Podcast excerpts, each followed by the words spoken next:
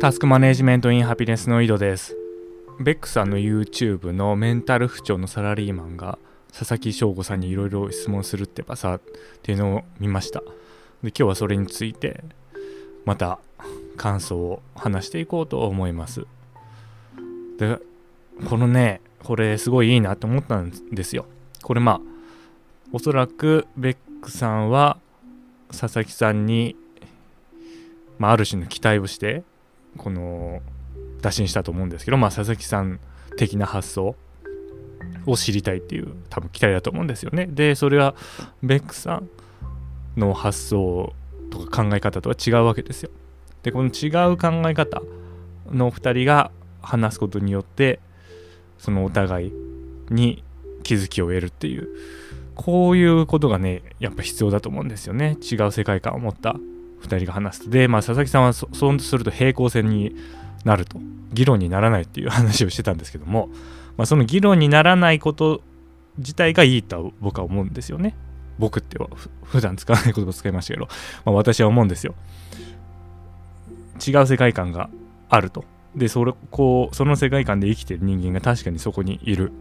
これを知ることによってそのもう一方の人がもう一方の世界観に移住する。可能性っていうことが常に開かれる、まあ、ここが重要だと思うんですよね。でリアルにいるっていうことが重要ですよね。本とかじゃダメだと。本の中だと、まあ、結局仮想なんですよね。リアルなその人格じゃないんですよ。そうじゃなくてやっぱそういうに実在する人間同士が話し合うことに意味があると思うんですよ。で、最近なんかクラブハウスっていうのが流行ってる流行ってるらしくて。で、そこでもなんか同じ考えを持った人たちがその場を持てるとかいうことを言ってますけど、逆だと思うんですよね。違う考えを持った人たちが集まってそういう場で話すべきだと思いますよ、私は。同じ考えを持った人たちの中で話しても、そのイデオロギー、世界観の中から抜け出せませんから、それ結局やってること一緒やんとそれツイッターの場をそのクラブハウスに移しちゃだけやんというふうに思いますよねそうじゃなくて違う考えを持った人同士が集まってディベートするけんけんがくがくの今回のまあ北さんのこのベクさんの YouTube 番組みたいにそうすることによって両者の視点もしくはその視聴者の中で片方側の視点を持つ人がもう片方側の視点のからの気づきを得られるっていうことが重要だと思うんですよ。で、まあ、ただその時に、まあ、あの、喧嘩になっちゃダメですよね。もちろん。喧嘩になっちゃダメだとは思うんですけども、まあ、論理的に、今回ももう、佐々木さんが北さんをめちゃくちゃ詰めてましたけど、それってどういうことですかって言って で、これがまあ、佐々木さんのあの楽しいところで、だと思うんですけどね。で、そう、でそういう感じで議論するのがいいと思います。なんであの、まあ、あのクラブハウスねそのタスク管理やってる人はぜひあの私のようななんか異端な考えを持った人間とあの対談された方がいいと思うんであの焦点お待ちしてます まあアンドロイドなんてできないんですけど。タスク管理でなんかあの朝生みたいのしたいですよね。こっち派とこっち派みたいな感じで。でずっと言い合ってるみたいな。で主催者はちょっと寝てるみたいなね。でそういうことちょっとしてみたいですよね。うん。まあ、みんなやらないと思いますけどその。心がざわざわしちゃうから。ざわちんだっけ？心がざわざわしちゃうから多分みんなやらないんでしょうけどそういう話もあったらもうぜひ読んでください。もう話しまくりますわ。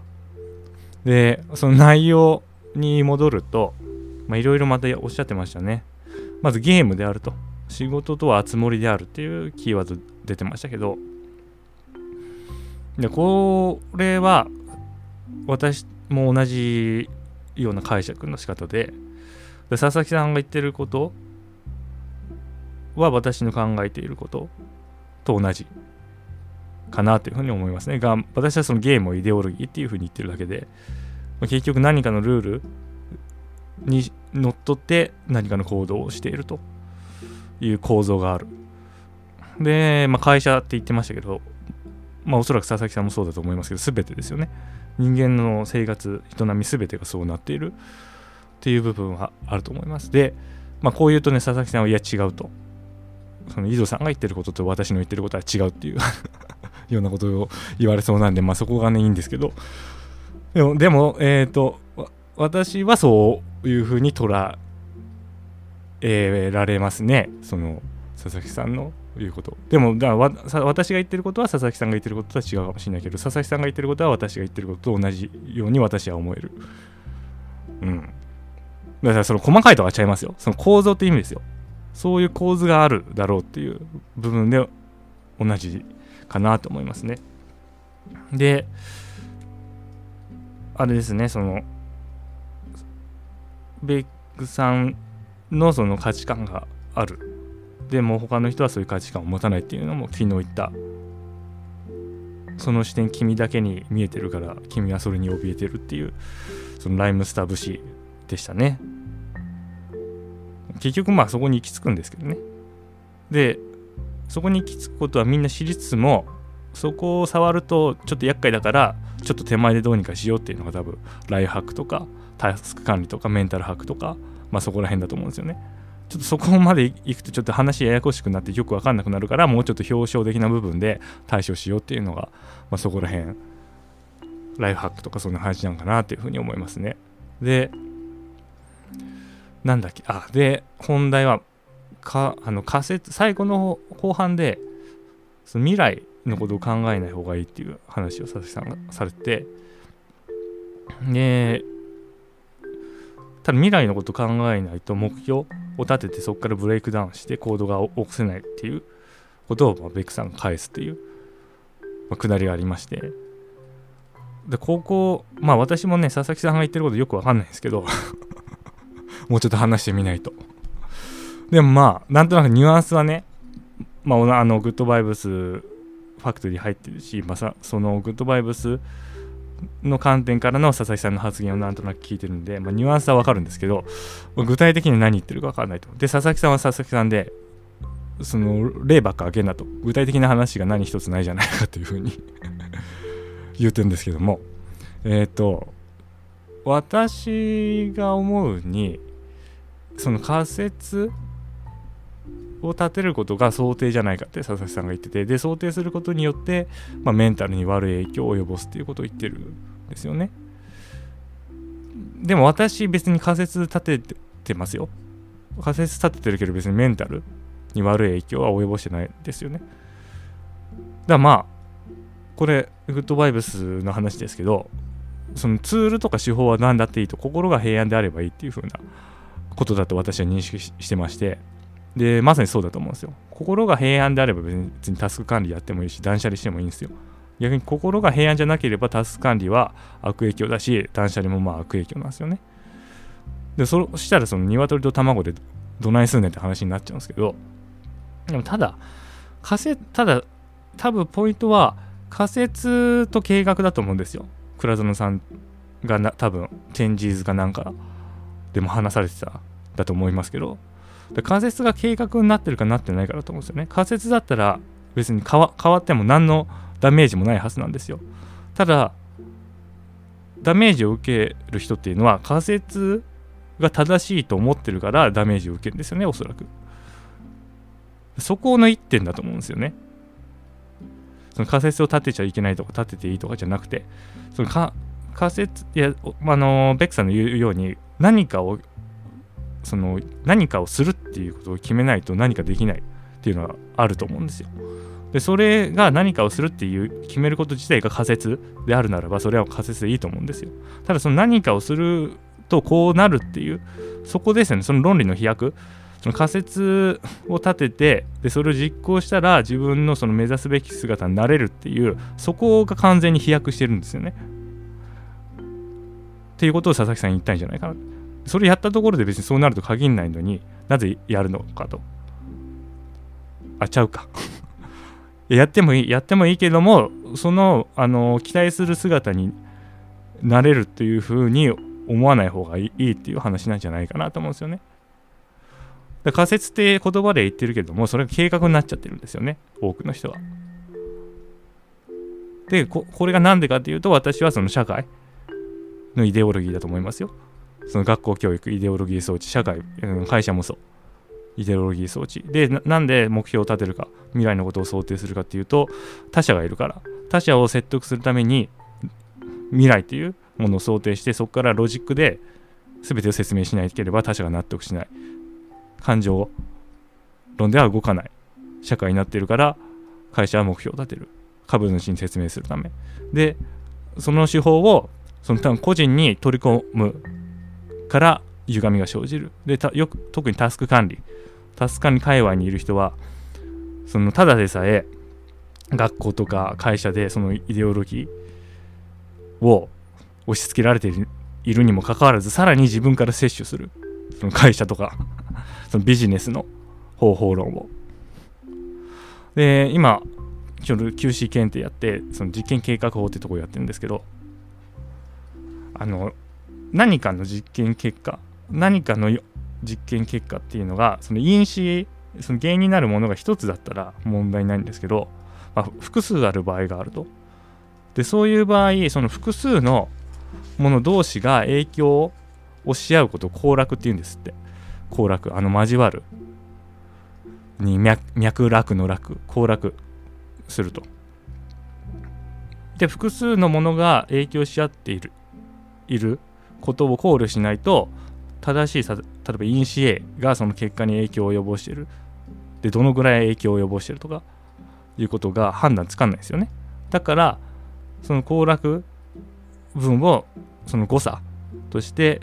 えー、その因子 A の影響から退けてからその因子 A がどれだけ影響を及ぼしているかっていうのを判断するっていうような考え方なんですよね。でまあ実験計画法だと今2級だと2つ？2つの因子があると。で、それぞれがどれだけ影響しているかを計算で判断すると。で、その際にその行楽の可能性も考えて、その行楽分の影響度、これを排除すると。それを出して。っていう、そういうことをやってるんですけど、多分、1級だと 3, 3つとか、多重4つとかになってくると思うんですよね。で、これ実験だからいいんですよ、別に。それで切り分けてやっていけば。でも現実世界ってもっとすごいと思うんですよね、行楽が。10個とか、20個とか100個とか。で、それはもう、全てを検証不可能なんですよ。これとこれがその作用して、あの単体同士では、えー、単体同士ではありえないほどのその影響度があるもしくは影響度が下がってるこれも判断不可能なんですよ。でそういうベースの上にみんな仮説立てるわけですよねその環境とか。でだからその仮説の土台が土台の仮説がもう怪しいんですよ。例えばうん今週週7日勉強するとでそうするとどうどうどうどうとかどうとかっつってでその仮説が誤ってるで、それで結果、あの日曜日に今週どんだけやったと、まあ、振り返っちゃったりするわけですね。で、それであの4日しかできてないと。ああ、じゃあこれ仮説が成り立たないとか言って落ち込んでるわけですよね。で、それはそのか仮説のそれは精度が悪いっていう話をしたら、それ、そういう捉え方もできるんですけど、そうじゃないんですよね。精度がわ、で精度悪くても別にいいんですよ。で、それによってメンタルに影響を及ぼす考え方をしてること自体がメンタルに悪い。仮説は別に良くも悪くもない。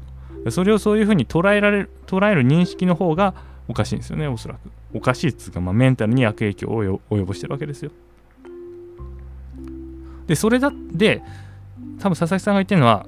そうやってあの仮説の精度、悪い精度の仮説しか出せねえんだから人間は。だったら仮説立てる必要ねえじゃんっていう話だと思うんですよね。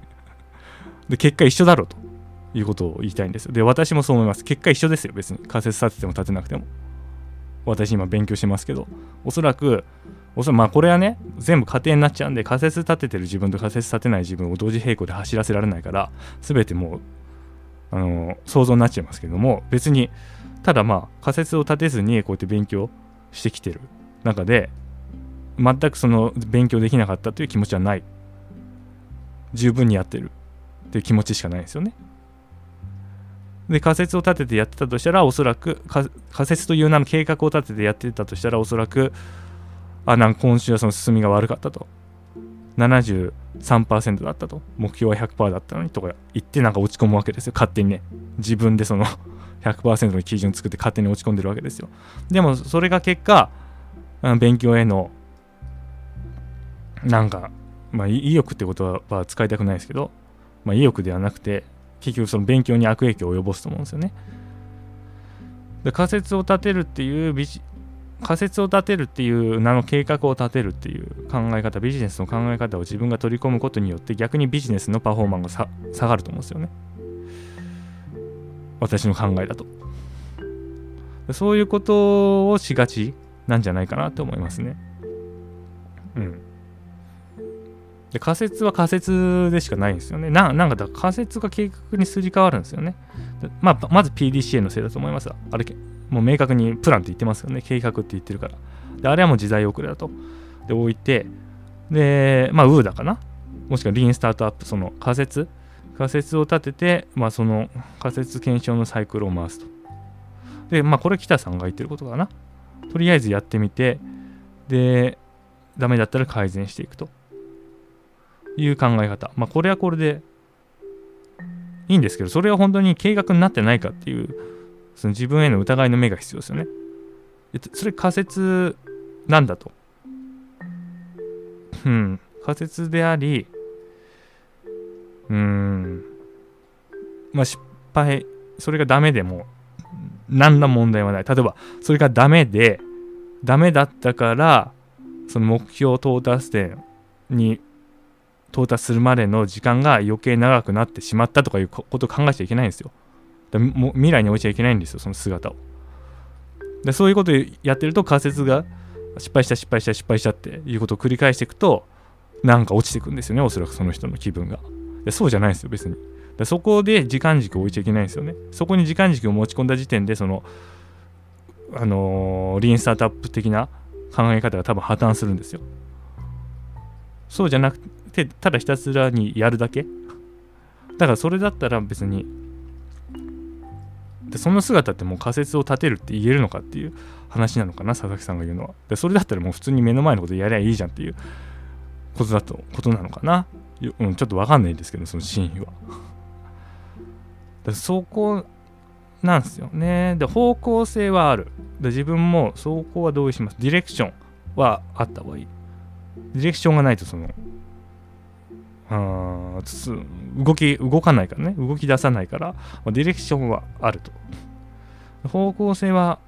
あるけれども方向性止まりにすると。方向性が立ったらそれに向けてその時点で最適だと思うことをやる。でそうそう仮説を立てようとするといろんな情報収集するんですよ。未来とかあの環境とかの。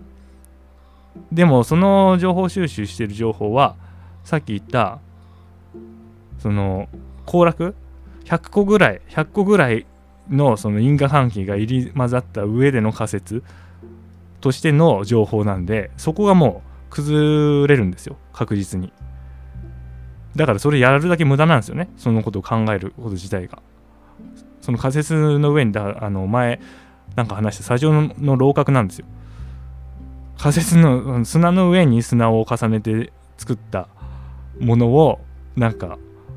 指標としてやろうとしてるけど例えばまあ1週間で7日勉強するということをやろうとしてるけどそれも崩れるもんなんだからその砂遊びしてないで目の前のことやりゃいいんですよね。でだからやればいいと思うんですよね。メイクさんその他のやり方がわからないからちょっと今はこのやり方を継続するしかないような状況にあるっていうことをおっしゃったんですけど、まあ、やればいいと思うんですよ。とりあえず。その他のやり方知らないとかじゃなくて目の前のことをだけ集中してやってみて、まあ、その結果どうだったかって見たらいいのかなというふうに思いますね。これまさにそのなんだっけ。全然名前知らないんですけどあの日橋さんがその行動心理学だっけ。その行動をしてみてそこから認知を変えるアプローチですよね。まさにライフハック的なアプローチですよね。やる。やってみると。なんかよくわかんないから、よくわかんないからとりあえずやってみると。で、やってみたら、なんか意外といいやんっていう。別に仮説とか計画立てなくてもうまくいくやんっていうことを実感して認知が変わってくる。これまさにまあ私が今、この QC 検定を使ってやってることそのものですけども、まあ、そういうことが重要なのかなって思いますね。であとまあ、北さんの価値観、価値観の部分には一つ提案があって今多分すごいめちゃくちゃ働くことによってバリューを出すっていう価値観だと思うんですけどでも知的労働ってそうじゃないじゃないですか。おそらく。その労働時間とがそのまま価値に比例する部分もあるけれども何かのアイディアによってバリューを出すっていうのが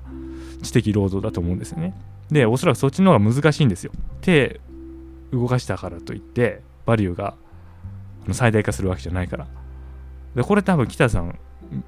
が好きな方じゃないですか？おそらく。難易度が高いじゃない？そっちの方が。でそっちの方面にちょっとシフトしてみるっていうのもいいんじゃないかなと思いますね。その自分が手を動かすとかいうそのみんなが拾わないところを拾うっていう方向での価値じゃなくてそのアイディアとかその提案によって価値を生み出すと。でそれはおそらく労働時間と比例しないはずなんですよ。それ確かにそのアイデアを実現するために根回しするとかねなんか仲良くなっておくとかいうまあ他のアプローチはする必要があると思うんですけどただその1日20時間働くとかいうことにはなんないと思うんですよ。そっちの知的労働で価値を出すんだったらね。でなおかつそっちの方面に行ったら北さんがやってるその知的生産みたいなことがまさに生かされるんじゃないですか。そのための知的生産ではないと思いますけど、まあ、趣味的な部分もあると思うけれども。も知的労働のための知的生産って一つあると思うんですよ。でその強みも活かせるしそのなんつうの壊れないし体が。でそういう知的労働の方にあの価値観を変えていくっていうことをすると北さんのなんか難易度が高い。方向に行きたいと。ちょっと低いのは嫌だっていうことも避けられるしかつ体が壊れないと。ただそそんだけ大変かもしれないですけどね。なんかあの私が好きなのマーケティングのあの USJ のジェットコースターはなぜ逆に走るのかっていうみたいな名前の本を書いた人も、まあ、知的生産側だと思うんですよ。マーケティングだから。毎日眠れなかったとか言ってますけどねそれでも。アイデアが出てこないから。画期的な。それはそれで茨の道ですけども。でもまあ手を動かしてバリを出すっていう側よりもまだまだマシじゃないかなと思いますね。うん。これまあ北さんが聞かれてるか分かんないですけども、まあ、そういう方向性もあるかなと思いました。はい。以上です。それでは良いタスク完了。